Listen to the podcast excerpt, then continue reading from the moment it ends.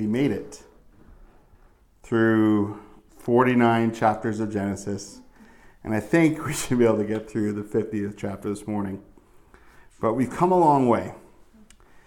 And the title for today's message in Genesis chapter 50 is God will surely visit you.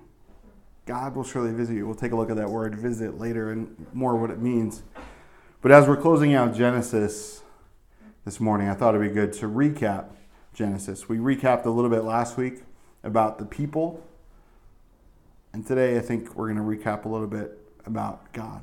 This series is Genesis, God, and man, right? We don't want to forget that this whole book, really 66 books, written by 40 authors over a few millennia on several continents, it's truly all about God.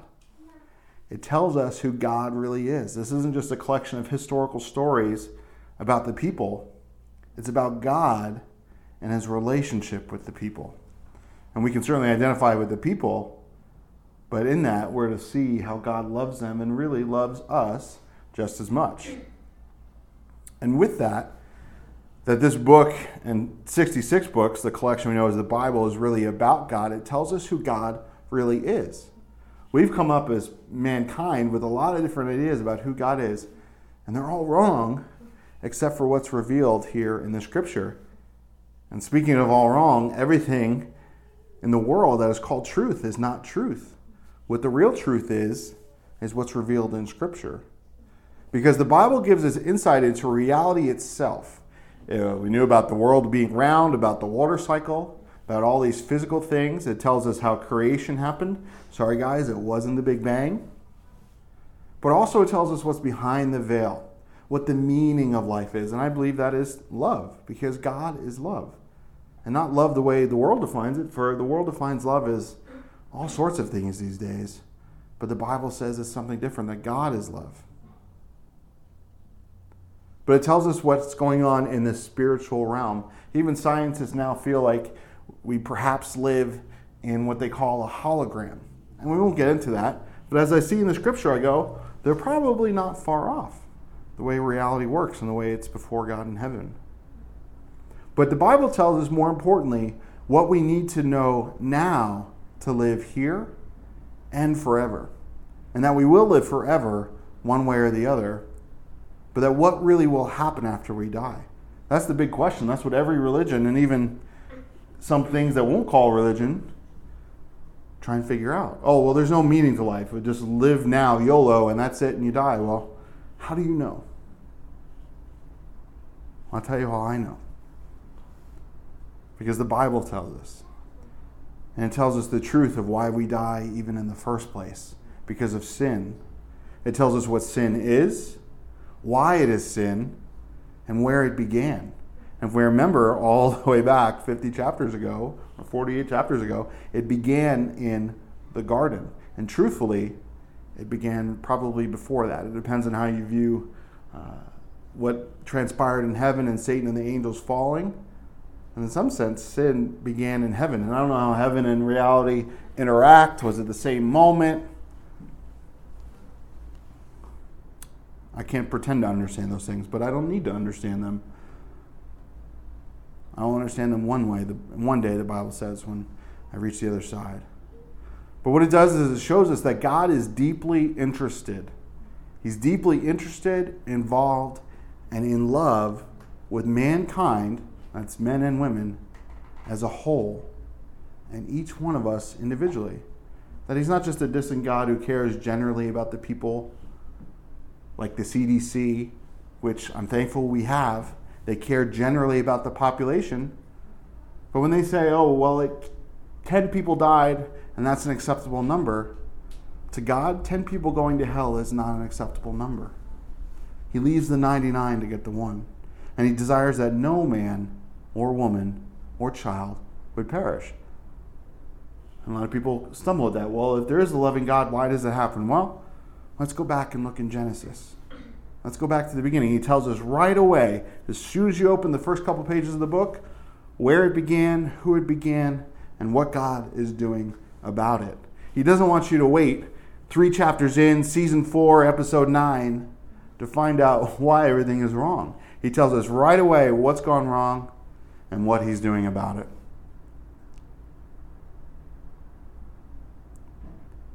And with that, it shows that even from before the beginning, that he had a plan to save us from that sin. That when God set out to create the world, he knew what would happen.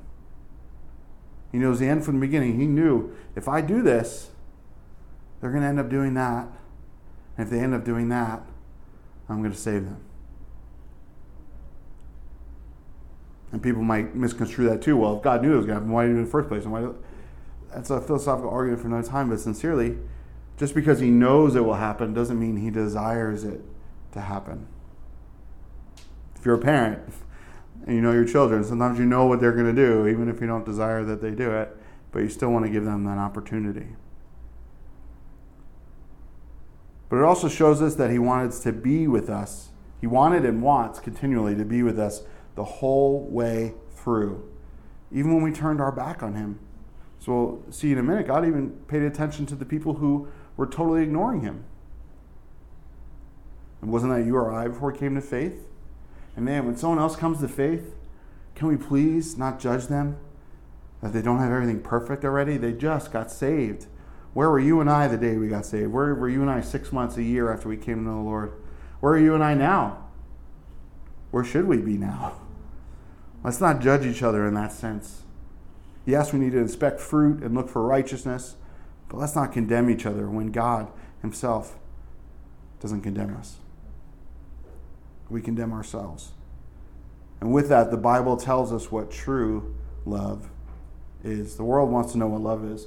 The world thinks it knows what love is and keeps expanding the definition of love, and it keeps getting its heart broken, and the world keeps falling apart. But 1 John 4 7 through 11, written 2,000 years ago, says, Beloved, let us love one another, for love is of God, and everyone who loves is born of God and knows God. This love is agape love, it's perfect love. It's not eros. I looked up uh, this verse on Google, and the first answer I get is eros, the God of love. I'm like, no, Google. That's not the chief love. It's not erotic love. It's self sacrificing love. He who does not love does not know God, for God is love. If you're truly loving, you're going to be like God to others. In this, the love of God was manifested toward us, that God has sent his only begotten Son into the world that we might live through him. In this is love, not that we loved God, but that he loved us and sent his Son to be the propitiation for our sins. Beloved, if God so loved us, we also ought to love one another, said John. John knew about loving the Lord. And man, we as Christians don't have a leg to stand on on our own. The only reason why we're Christians is because God loved us. If He didn't reveal Himself, we never would have found Him. If He didn't pursue us, we never would have turned. But we still have that choice to turn to Him because I know God pursues everybody. And it's your choice or not to choose Him or not. He won't make you. But just because you haven't chosen God doesn't mean that God hasn't chose you, chosen you. I need to choose English lessons again, perhaps. But this is Genesis. It's God and man, and God's love for man, despite what man does. See, in Jacob's life, he said, My days were long and evil. I didn't live up to my forefathers. But what does God call himself? The God of Abraham, Isaac, and Jacob. And God desiring and doing to create this reality and ultimately humankind inside it. That's where Genesis starts that he made us intimately. Unlike the other creatures and created things in the universe, he took dirt, he molded it, and he breathed into it. He didn't speak and say, Oh, let man appear over there. He got down and dirty and breathed into us. He didn't do that for the pigs. He didn't do that for the apes. He didn't do that for the stars. He did that for us.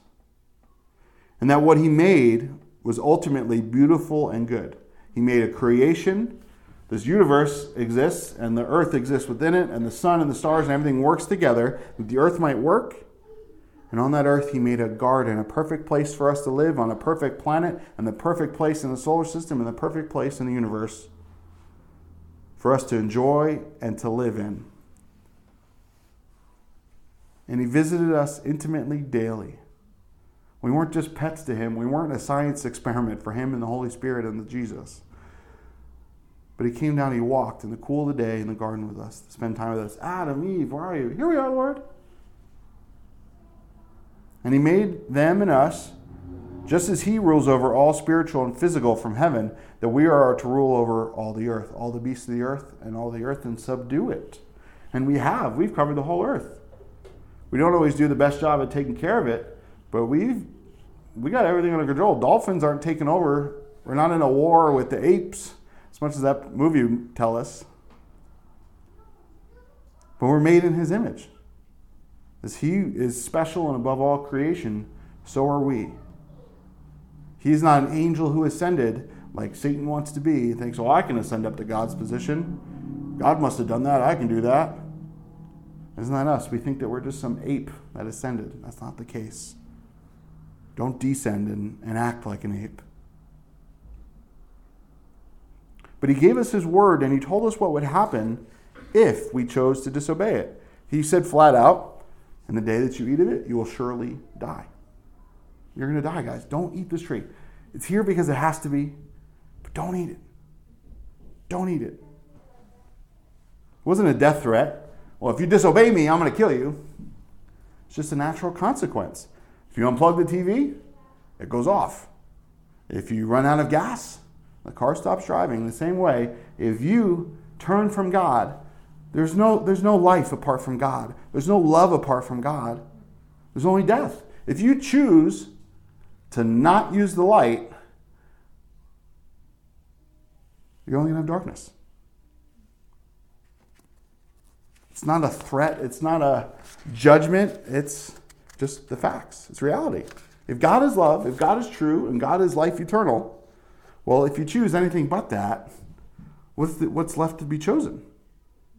Well, there's a lot of choices, but they all end up in one place, and that's death. And that's what Satan did. Satan twisted it and said, Oh, you're not surely going to die. He twisted it. He said, Well, yeah, they didn't die physically that day, but they would later on. Their bodies would now decay. Light, their bodies would now not be regenerated. And ultimately, they were separated from God, kicked out of the garden, and unable to enter an eternal life without a Savior.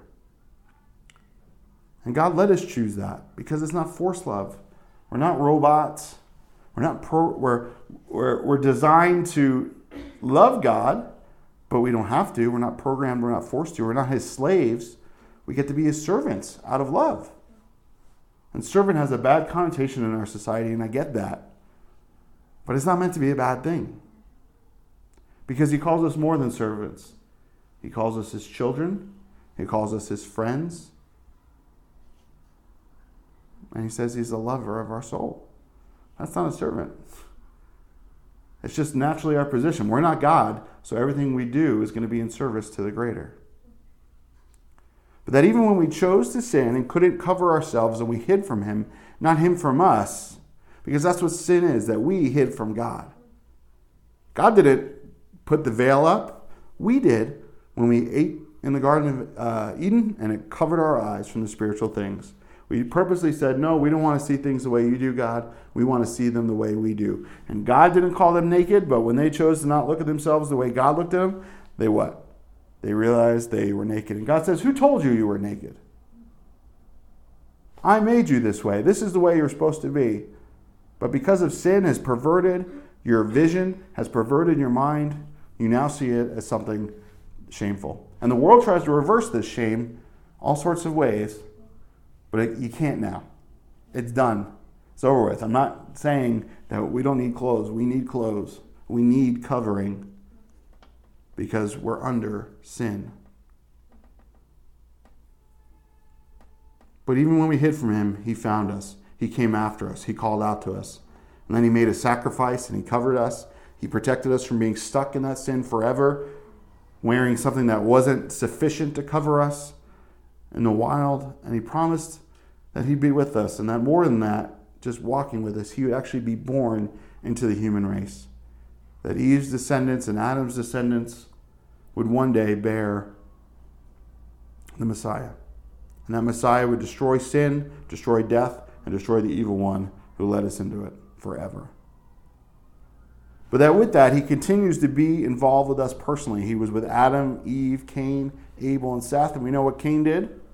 He was with Enoch, Methuselah, the man who lived longest. Enoch was taken to heaven. He was with Noah and his family, Ham, Shem, and Japheth. Even he speaks of Nimrod in the Bible, the first world ruler, and the offshoot of Cain and Babel. He talks about these people, that he was watching them and paying attention to them, even when they went the wrong way. And in his grace and mercy, he confused Babel and said, I can't let them go down this path anymore. It's like they're trying to break back into the garden and get that tree of uh, everlasting life, but they're in sin. He was with Abram, Sarai, didn't even know him at the time. He introduced himself to them as they were looking for God. Lot, Hagar, Ishmael, Isaac, Isaac, Rebekah, Jacob, Esau, Laban, Leah, Rachel, Bilhah, Zilpah, Reuben, Simeon, Levi, Judah, Dan, Naphtali, Gad, Asher, Issachar, Zebulun, Dinah, Joseph, and Benjamin. All these people intimately involved with, and everybody else, I'm sure, too, but these are the people through whom the story of the Messiah is told. And we even get a glimpse that he was with other people. If you remember Melchizedek along the way, well, where did this priest come from? He wasn't from Abraham's tribe, and yet he worshiped God, and Abraham paid him tithes. So God was working among other people. He wanted to reach the Pharaohs. He brought the Israelites into Egypt to be a witness to them and to protect and save the Egyptians too and the whole world. And he even gave good old Sodom and Gomorrah, the wicked city, the benefit of the doubt before judging them. He came down and said, I have to see for myself before I destroy these people from off the earth. And is that not what Jesus did for us and will do for us? He hasn't judged the world yet, but one day it's going to happen. And I'm sure he's given us way more time than we deserve. We look closely at Noah's life in Genesis, Abraham's, Isaac, Jacob's, and now at the end of Genesis, we spend a decent portion looking at Joseph's. That this man who is a picture of the Messiah to come, who in a sense is like a, a, a, a type of Messiah, he's not the Messiah, but God uses him to save his people.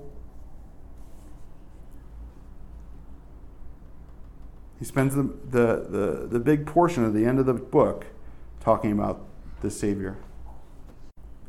That in all this story, although it is a, a, hard story and a lot of hard things happen in Genesis, and it's not the happiest of tales, because how could it be happy outside the garden?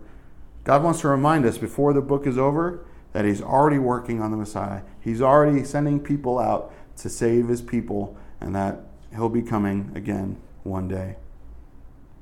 But we saw in Joseph's life that he was betrayed, he was sold into slavery. There was the famine and the feast, seven years of both, and Pharaoh. He was put in charge. He tested his brothers, remember, with the sacks and the gold and keeping one behind. He was reunited with his family. They all came uh, near to him and were forgiven by him and, and drawn near in Goshen. That Jacob blessed Joseph's sons, Ephraim and Manasseh, the two that were born in Egypt and they were treated as his own over his real firstborn, Reuben. And we saw at the end of the last chapter that Jacob died. That after his long life, and everything that happened, that God let him see the Savior, so to speak. He let him see his son again, that his son was alive. And more than that, he got to spend, I believe it was 17 more years with his family reunited. At the end of Jacob's life, was in a good land, in a good place, with a family that was reunited. That despite all the hardships that came before, God let Jacob's retirement, so to speak, be pretty comfy. And with that, as we get started here, this 19 minute introduction into this short chapters, I think it was necessary. We needed to close it out. But are you sure about anything in life? And can we even be? And what's truly our guarantee of anything in life? You know, are you sure of the stock market? Well, your money says you're pretty sure. Maybe it's a gamble. People used to say, My word is my bond, and it used to mean something. But unfortunately, and, and fortunately in some sense, there's a reason we have contracts. Handshakes and verbal contracts are good, but most people don't keep them these days. That even with an actual contract, people try and find ways out of it. And having something written down, this verbal agreement, a verbal promise, now in paper form, is an excellent legal proof. You go, Judge, here's what we said, and there's their signature. It's a guarantee of what was agreed upon. And this morning, Lord, we ask that you would just open the scriptures to us as we finish out Genesis together here, Lord, that you would speak to us and uh, strengthen us and guide us and help us trust you, God, uh, for everything. Bless all those who listen and, and look in your word, and bless all of your people today. May many come to you. In Jesus' name, amen. So let's read uh, the first 14 verses here together, and we're just going to take this chapter in the three chunks that are outlined here, probably in your Bible. and it says, Then Joseph fell on his fa- father's face and wept over him and kissed him. Remember, he had blessed the sons and spoke to them, and he passed, and he passed away in his bed. And Joseph commanded his servants, the physicians, to embalm his father. So the physicians embalmed Israel. Forty days were required for him for such are the days required for those who are embalmed, and the Egyptians mourned for him seventy days. Now, when the days of his mourning were past, Joseph spoke to the household of Pharaoh, saying, If now I have found favor in your eyes, please speak in the hearing of Pharaoh, saying, My father made me swear, saying, Behold, I am dying. In my grave, which I dug for myself in the land of Canaan, there you shall bury me. Now therefore, please let me go up and bury my father, and I will come back. And Pharaoh said, Go up and bury your father, as he made you swear. So Joseph went up to bury his father, and with him went up all the servants of Pharaoh, the elders of his house, and all the elders of the land of Egypt, as well as all the house of Joseph, his brothers, and his father's house. Only their little ones, their flocks and their herds, they left in the land of Goshen. And there went up with him both chariots and horsemen, and it was a very great gathering. Then they came to the thresh, uh, threshing floor of Atad, which is beyond the Jordan, and they mourned there with a great and very solemn lamentation he observed seven days of mourning for his father. And when the inhabitants of the land, the Canaanites, saw the mourning at the threshing floor of Atad, they said, This is a deep mourning for the Egyptians. Therefore, its name is called Abel Mizraim, which is beyond the Jordan. So his sons did for him just as he had commanded them. For his sons had carried him to the land of Canaan and buried him in the cave of the field of Machpelah before Mamre, which is which Abraham bought. Excuse me, I'm having trouble reading today. which Abraham bought with the field from Ephron the Hittite as property for a burial place. And after he had buried his father, Joseph returned to Egypt, he and his brothers, and all who went up with him to bury his father. So we see that Jacob dies at the very end of chapter 49, and really the chapter kind of turns into 50. They put this chapter break here right in the middle. But Joseph was clearly broken over his dad's death. We don't necessarily see him weeping in prison. We saw him weeping over his brothers being reunited with them. And we see him weeping here when his dad dies. He loved his dad. He had that close relationship with his dad. And I'm sure he's thankful to have his dad back for a few decades. But losing your parents is supposed to be hard. If you remember all the way back in Genesis, we're not meant to experience death. We're not meant to go through it. We're not designed and capable of handling it on our own. We're never meant to experience it. That was the whole point. With our fathers and with our mothers, or whoever we were raised by, no matter who they are, how they treated us, they're still our parents. Even if you don't know your parents and you're adopted. There is a natural affection there that should not be broken or discounted we may or may not be able to safely have a relationship with them. You know, perhaps they're abusive, perhaps they're not around anymore. We don't know even where they are. And maybe we just can't have that relationship. It's just not going to work. But even when they die, we should still weep and mourn over it.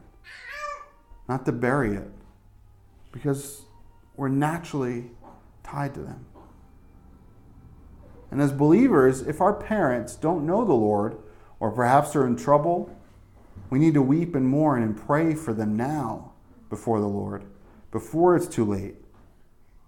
That they might be saved and restored, like we saw Joseph and his family back together. I'm sure he prayed for that all the time.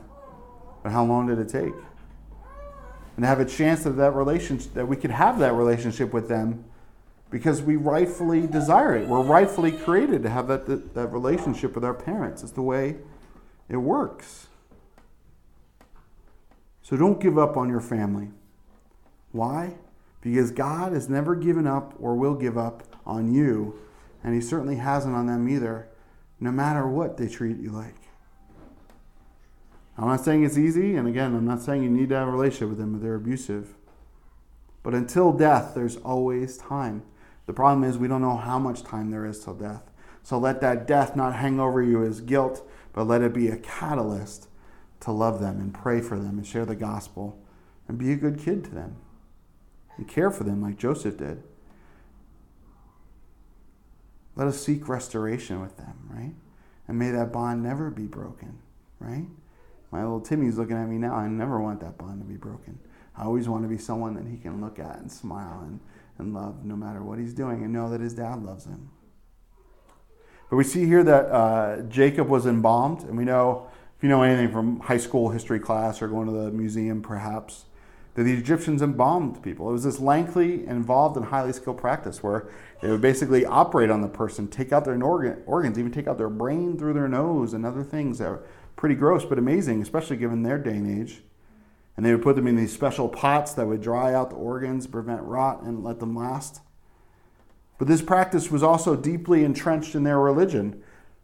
They were seeking to have a body that could live on in the afterlife. And that's why only rich people had it. Only rich people could afford to do it. Only pharaohs had, uh, and important people had um, pyramids built for them. That was meant to be their home for the afterlife. They had food and provisions in there. If it was today, they probably would have put a TV in there too, so Pharaoh would have something to watch. But it's everything they needed for the afterlife. And it's interesting that even in this pagan culture, they had eternity in their hearts. And Ecclesiastes 3:1 says, God has made everything beautiful in its time. Also, he has put eternity in their hearts. Except that no one can find out the work of God that God does from the beginning to the end. That even in this, they knew that eternity was real. And they were trying to prepare for it. We see people now trying to prepare for eternity, trying to have immortal bodies and put their brains in a computer and live forever that way. I don't want to live forever in a computer. I want to live forever in heaven. And I've read about missionaries who have done well when they've discovered how the people they seek to minister to see life, see the afterlife, see God, and they use those touch points to then connect the dots for them to the true God and his Son who died for them. If we remember back a few chapters, Joseph's divination cup. Again, not that he naturally practiced magic, but we see that the people were all into trying to figure out spiritual things, and they thought that Joseph had this spiritual insight, which he did, but he didn't have it because of this cup. He had it because of which the cup that God gave him. And it seems by what he's saying here, because apparently physicians were one thing and embalmers were another, two separate uh, professions, so to speak, in Egypt. But it seems that Joseph perhaps had his physicians, the doctors, embalm his dad, perhaps to avoid all the magic and false religious practices, that his dad could be preserved in an honorable way in their society, but not have all that false things, not, not be embalmed in, in the false religion, so to speak. You talk about being wise as a serpent, and as gentle as a dove, and being in the world and not of it, that Joseph used his place and power in Egypt to provide for his family and honor his dad, but he wasn't corrupted by it. He wasn't changed by it and molded by it. He was still Joseph, the one who loved the true God. And it's interesting that we see that normally those involved were not the ordinary citizen. Again, obviously expensive process, right? And even then, a, a celebrity in Egypt perhaps would get 40 days of mourning. That, oh, this important person died. We, we read news all the time of celebrities who die and famous people who die. Uh, you know, we mourn maybe a day on social media and it's forgotten about. But they would mourn for 40 days publicly for important people. But for Jacob, Joseph's dad, they got 70 days. It's almost double. And even then, Pharaoh apparently only got 72 days. So this is two steps down. You got Pharaoh 72, maybe Joseph would get 71, and Jacob got 70. That shows that Joseph had amazing clout and importance to the people, that his dad, this sheep herder from the wilderness, who only showed up a decade and a half earlier, is now getting 70 days of national mourning. And I find it interesting that in this Egyptian history, that this Jewish man was so important to them as well. That he was someone from the outside, he was brought in and saves them and their society. That Joseph here, again, is another picture of Jesus. But Joseph doesn't go directly to Pharaoh and sends a message to him about his dad's death and what his dad's had him swear to do. So obviously he's still Pharaoh's servant. He doesn't just walk in and say, Hey, Pharaoh, what's going on? I need to go bring my dad. That somehow he's still his servant and he has to ask for this time off from Pharaoh. And he explains what he's going to do and that he will come back. You know, that Joseph's not going to leave Egypt now. His dad's gone. He's not turning his back on Pharaoh. He's not going to stop serving Pharaoh. This is where he lives. This is where his family is. This is where God wants them to be. He just needs to go bury his dad where his dad wants to be buried, and then he's going to come back. He's not going to quit his job. He's not going to stop being there to advise Pharaoh and look over the land. Um, and imagine, I, I, think, if he didn't say this, maybe it would cause some turmoil in the land. Maybe there would be a, some division in the land. And, and Joseph's honoring uh, his earthly king. Joseph knew that this wasn't his kingdom. He didn't need to fight for it. He knew this is, this is, this is it. This is where we're at. And I just read uh, last night, Ephesians 6, 5 through 9 says, Bondservants, be obedient to those who are your masters according to the flesh, with fear and trembling and sincerity of heart, as to Christ. You know, it goes on, you know, not with eye service. That Joseph, even in this top echelon of Egypt, still obeyed Pharaoh, still served Pharaoh, still was a good servant, even though he's in this great place of power. Don't let power corrupt you. Don't let it change your behavior uh, when you're promoted. Still serve. We see that Joseph takes his dad to bury him, and all the servants of Pharaoh go with him. Pharaoh's probably left home alone, like, I don't know how to use a microwave, because all of his servants have gone out to help and give honor to Joseph's father. What a thing. What a thing God has done that Pharaoh now sees Joseph's family as something to be honored. That's a big deal to receive all that. That even the, the elders of Pharaoh's house go as well. Maybe Pharaoh's kids, maybe his top advisors go too. You see, all Joseph's house goes, his brothers, and all the people of his dad's house. This is a big procession, a big funeral procession. Remember, you know, like Princess Di- Diana died, and huge parades. JFK died, huge, you know, parades and memorials for these things. And uh, Jacob wasn't anything in Egypt; he was just the dad of Joseph. And look at all the honor he received. But they left behind their animals and they left behind their kids. And I think partly to show that it was obvious that they weren't leaving, that they would be coming back. But also, taking kids on a long journey can be a little tough. But they're coming back because the most important things stayed behind. And I think that was honorable of Joseph too. You know, I think Pharaoh in 400 years in the future, I don't know, it's interesting. But they go beyond the Jordan. They go to this threshing floor and they go back to the promised land that they were looking not to be buried in Egypt, but be buried where God would have them. That although God was providing physically for them in Egypt, they knew spiritually their destination and their provision was not Egypt. And this isn't that to be us? That we know that God provides for us in the world. He causes the rain to fall, and we have jobs, and we have food, we have family. We can settle down and buy a house and have a life. But this is not spiritually our home. We're just sojourners here. We're here temporarily, and one day God will bring us out of Egypt and into the promised land. But as the locals looked on uh, outside of Egypt, they saw it as a deep mourning for the Egyptians. Uh, and literally, this name that they give it is the mourning of, the, of Egypt. That when they see this place, they remember that Egypt, all of Egypt mourned for this place. And it's interesting that Jacob and the fledgling Israelites were a big deal for the Egyptians, but the people in the promised land still didn't even know about the promise and the people of it. But that Egypt, this major nation, was the first one to get a hint of the promise.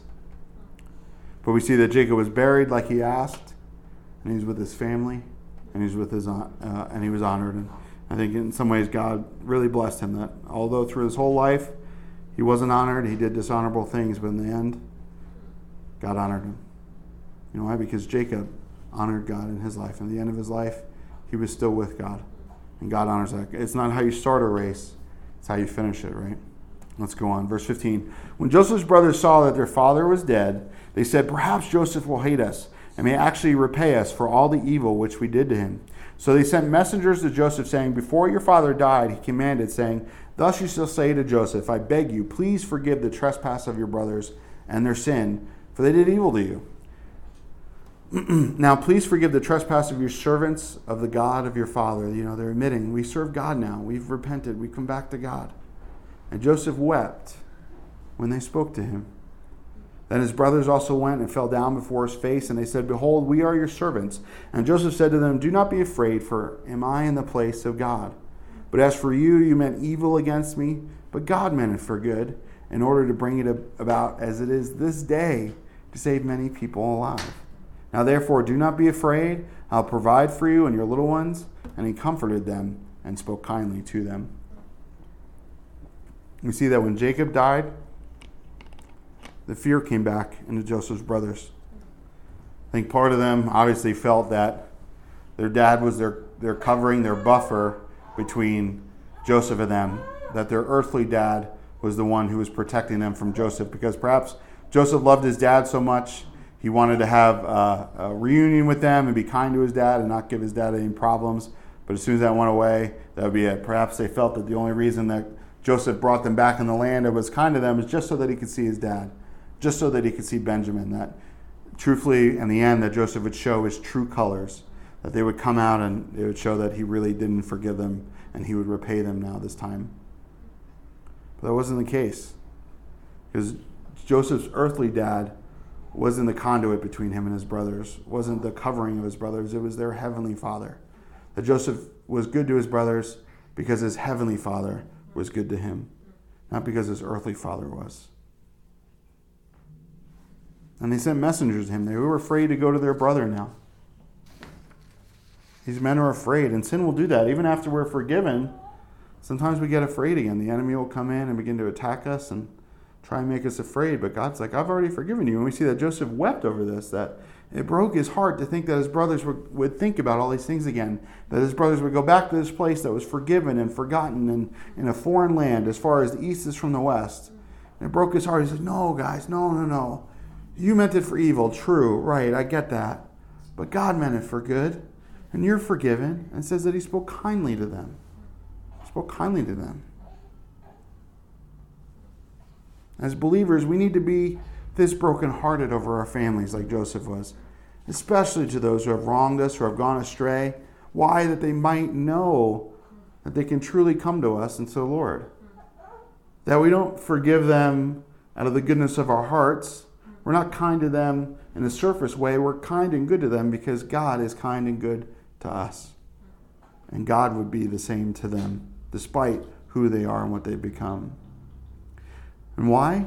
Like we see in Genesis, the whole reason of Genesis is that God's desire for them is life and not death. He spared them through the famine. He spared them through the flood. He allowed uh, all the children to be prospered and lived and continue on. Because that's the message of not only Genesis, but the whole Bible. That God doesn't desire to judge us, but to save us. You know, Romans 2 4 says, do you, do you despise the riches of God's goodness, forbearance, and long suffering, not knowing that the goodness of God leads you to repentance? That God is good to us because He is good, and in that goodness, we might repent. Sometimes that goodness comes with the spanking, so to speak, spiritually, but it's still His goodness to, towards us.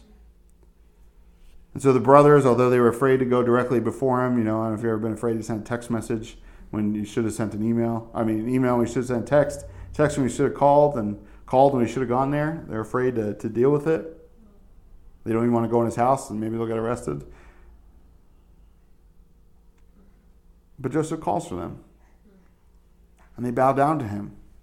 And those dreams keep coming true over and over all these years later. Why? Because Romans 11 29, the gifts and calling of God are irrevocable. That these things for him and his family, it's still true, even after his father's death. I love verse 19. It says, Do not be afraid, for am I in the place of God? Because Joseph is not going to judge them. He knows that it's God's place to judge. God is on the throne. Joseph's got his own throne, but his throne is not a throne of judgment over his family. It's a throne meant to bless and provide for his family that Joseph will only forgive them and will only bless them. And should that not be us too, as believers? Yes, there are two types of judgment discernment and condemnation. We do need to discern right from wrong. We do need to be able to speak in someone's life that, hey, look, this is wrong in your life. The Bible says clearly this is wrong. But not to come with them condemnation. This is wrong and you're going to hell for it.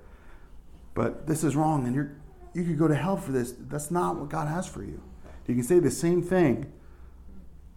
And they may take it as judgment, but it's not. But we're not to judge them. We're going to always give them hope and reach out to them as God reaches out to them as well. He says, You meant evil, but God meant it for good. And again, even when bad things happen, awful things like we've talked about before, it's not God's fault. It's others' choices, not God's choice that we would say, and it's our choice when we do it. But God will always choose to use it for good in all of our lives if we but let, let them. You know, even in Acts, we hear about uh, the disciples, uh, the apostles, getting beaten in prison, and they give an opportunity to be, get out of prison from an earthquake, and they don't go that they might minister to the prison guard, and what his family and himself get saved.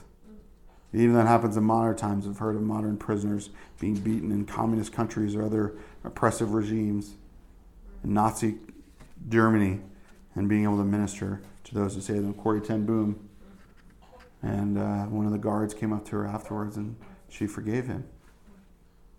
Can you imagine? I, I don't know. I don't know. I don't know. But Joseph cares about them. He cares about their offspring and their future. But he cares about them and he cares for them. And he kind of shows it like, look, I'm going to take care of your kids too. Your kids are going to grow up and be blessed just like mine are. I'm not going to rule over this family and wipe you guys out and be the sole inheritance here. And uh, a person once said to me, I know what people think of me by how they treat my kids. Isn't that not true that I know my friends and I know what they think of me by how they love my kids and play with my kids and ask about my kids? I have to wonder about the government. And the government thinks they know better than parents and the way they treat our kids in public school and in life. And you have to go, this is how they treat our kids. What do they really think about us? That we're just their property, right? I hope not. And even if so, we know that we're God's children. But he speaks kindly to them and he comforts them. And is that not the heart of God towards us, even in conviction, that his words are kind, although cutting? And the purpose is to get us out of sin. And Joseph just wants his family to be blessed. And, and that's isn't like the Lord. The Lord only has comforting, he sends the comforter to us. That the same person who's the comforter is the same one who convicts us, and that's the Holy Spirit. Let's go on and close out in these last few verses of the book of Genesis. In verse 22, it says So Joseph dwelt in the land, he and his father's household, and Joseph lived 110 years. Joseph saw Ephraim's children to the third generation. The children of Machir, the son of Manasseh, were also brought up on Joseph's knees. And Joseph said to his brethren, I am dying, but God will surely visit you and bring you out of this land to the land of which he swore to Abraham, to Isaac, and to Jacob. Then Joseph took an oath from the children of Israel, saying, God will surely visit you, and you shall carry up my bones from here. So Joseph died, being 110 years old, and they embalmed him, and he was put in a coffin in Egypt. That Joseph lived out a full life here. That he's 110 years old when he passes away, and he gets to see his great great grandchildren. That Manasseh to the third generation, right? You know, it's possible, even if you had kids at 30, grandkids at 50, great at 70, and great great at 90, you could totally do that. Uh, but it says they're of Ephraim. That Manasseh and his kids obviously get a later start, uh, each of them, so he only sees his great grandchildren uh, from that side. But that's got to be a joy. You know, I, I see uh, my parents and Ashley's parents with our kids, their grandkids, and it's just a joy to see that. And I, uh, you know, I, I have fond memories of my grandkid, grandparents from when I was a kid but they all passed away when I was young, and so it's a real blessing to see them uh, with my children. I can't imagine them seeing my children's children, or my children's children's children, and myself as well. Uh, you know, what a, what a joy to be a grandparent. I bet they have such a great responsibility and role in their children's and grandchildren's life to bless them and lead them in the ways of the Lord, and also kind of spoil them in the ways that you know they give them the noisy toy and they get to go home and who gets there with the noisy toy. Uh, but verse 24, Joseph says, I am dying, and God will surely visit you. And there's the title of the message that God will surely visit you. That Joseph says, Look, you know, I've been your provider and protector here in Egypt. And that even though I'm going, it wasn't really me that provided for you, it was God. And God's going to keep being with you. God's not dying, it's just me that's dying. Um, You think about pastors or people in your life who pass away, who are important and you looked up to, perhaps even parents, uh, that even though they may have gone away, that God is still with you. And he has them think back all the way to the promise of the Messiah, the promise of Noah, the promise to Abraham, Isaac, and Jacob. And it was going to be fulfilled through the great, great, great grandchildren and their children and their children and so on and so forth. That God's promise to them would endure. That God's promise to them wasn't bound by death, right? Just like God's promised us in Jesus. The disciples mourned because they forgot what? That in three days he would rise again. That death isn't the end of God's promise to us. In fact, it's really kind of the beginning. And he gives them a reminder of the promised land that, guys, Egypt isn't it. Stay here until God takes you out. He's with you here. That this is his place for you. Don't leave it. Don't run away. But he reminds them, you don't need me, you need God. And isn't that our responsibility ultimately in life to point others to God, to be there for them, to provide for their needs, to cover them, to forgive them, to be a good brother, a good son, a good grandfather, a good employee? But the end of it, our whole purpose in life is to show others how good God is and how much they need Him. And it's hard leaving those you love. When we left New York, it was hard. It's still hard. You know, still get quote unquote homesick. I don't feel home in New York, but I miss the people of home, so to speak. But you know what? It's a lot easier knowing that God is calling and that God is with me here, but also that God is with them there. If I didn't feel like God was with them back in New York, and I, I might feel like I have to be back there. But I know God is with them. They don't need me to take care of them. God is with them. And if I was, why would you want me over God back there anyway?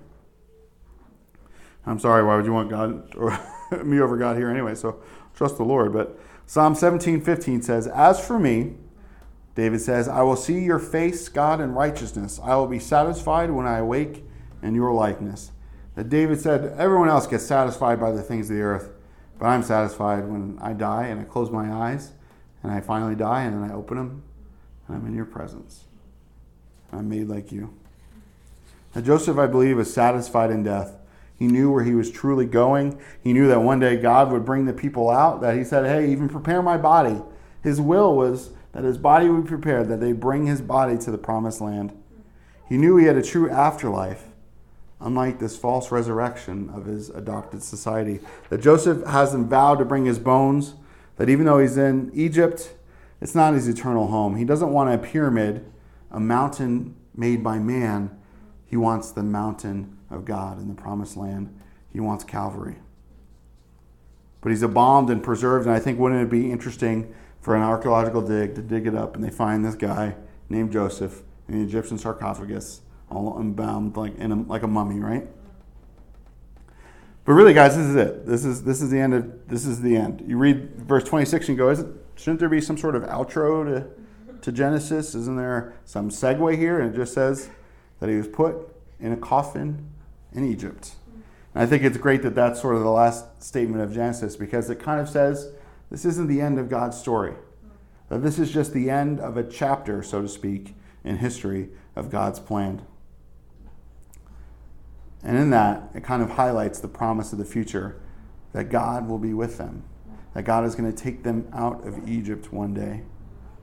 As we see, Exodus starts out with the genealogy and it picks up about 400 years later with a large group of Israelites in Egypt. And we have a megalomaniac Pharaoh who has forgotten all about Joseph and wants all the firstborn killed. But let's not worry about him right now. Let's just remember the promise that God will surely visit you. And that word visit means to attend to, to number, to reckon, to appoint, to look after, to care for, to pay attention to, to observe, to look out for, to watch over, to be an overseer, to be entrusted with. That Joseph passes the torch, so to speak, to God, and it was always God's torch to begin with. And he reminds them that Joseph was only, he himself was only a part of God's provision for them. That God was really the one watching over them, despite Joseph being the one who physically gave them bread. God's the one who put Joseph in that place. And it sounds a lot like Jesus when he ascended, that he would send the Comforter one day, right, to bring us into the promised land. And we couldn't follow him just then when he ascended, right?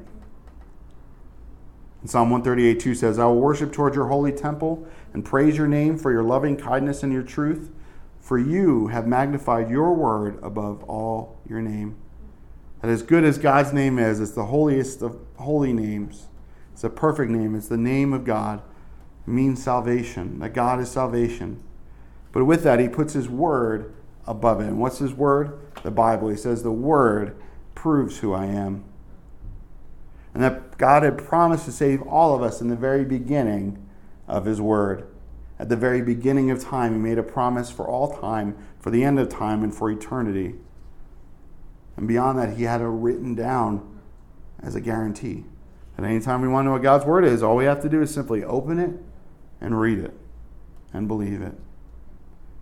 And we can believe it because God proved it by staying with us, by making himself known to all the individuals, to all the nations, and really to the entire world. That every generation has had an opportunity to come to God, has, an op- has had an opportunity. Even those people in remote places, I guarantee God has revealed himself to them. There's stories of people in closed off countries and regions where, the, where Islam prevents them from even getting a Bible, and Jesus shows up to them in the room and says, I'm the one you're looking for.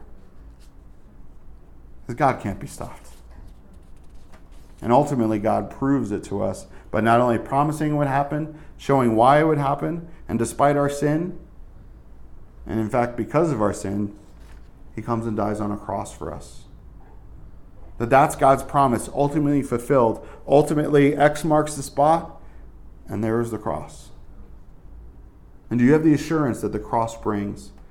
Do you trust the guarantee of God's word and of, of the Bible and of Jesus on dying on the cross? Because 2 Corinthians 1 20 through 22 says, For all the promises of God in him are maybe. No, they're yes. And in Jesus, amen. To the glory of God through us. The glory of God showed big time through Joseph. Now, he who establishes us with you in Christ and has anointed us is God, who also has sealed us and given us the Spirit in our hearts as a guarantee. As a believer, we have the Holy Spirit as our guarantee that we're saved. Sometimes you want to doubt and wonder, but you go, no, the Holy Spirit is working in my life. The Holy Spirit's ministered to me the truths of God. And as an unbeliever, if you don't know God this morning, know that His Word is a guarantee for you. That I say yes and amen. If you will just come to me, I will wash you white as snow. Come, let us reason together. Although your sins be as scarlet as though they stink and they smell and they've caused death, I will wash you white as snow. I'll take them as far as the east is from the west and give you a guarantee of a hope and a future and eternal life and not eternal death. And it's free. You don't have to do anything except pray this prayer with me. Heavenly Father, I don't know, really know you yet, but I've come to know that Jesus loves me. I don't understand it. It's hard to grip with it, but I believe it. Deep down in my heart, I know it's true. That you died for me. God, forgive my sin. Make me new, wash me clean, and help me live for you, God, because you love me and die for me. And help me get into the Word and get into church that I might continue with you and always have your Word as a guarantee. And God, fill me, Holy Spirit, I pray. In Jesus' name, amen. If you've prayed that prayer, know that you're guaranteed heaven, that your inheritance cannot be taken away, cannot be taxed away, no one can steal it, that you have the assurance of God's promises, and every word in this Bible is for you. And God, thank you for that promise. Thank you for that assurance. Thank you that throughout the entire book of Genesis, I can't believe that, God, we got through it. God, because I'm so feeble, but you're so strong. And God, I pray that through all this word, we would never forget how good you are, how you've always been with us, how you've had a plan, and nothing that ever happens that's sin done to us or by us or against us never throws you off course. That through all Genesis, God, you were never flustered. You were never, oh, what am I going to do? You were steady and strong and unchanging and got a rock to turn to, God. So in these last days, God, let us stand on you despite the waves and the wind of the world. We know that, God, we have an assurance in you like no other. And may the world see that and want that and come into the fold and come into the ark of uh, the covenant with you, Jesus, by your blood. In Jesus' name we pray. Amen. And may God bless you and keep you and his face shine upon you. Come soon, we pray, Lord Jesus. There is a vineyard of the Lord. There is a vineyard for us all. With all our troubles left behind. The door we drink first light until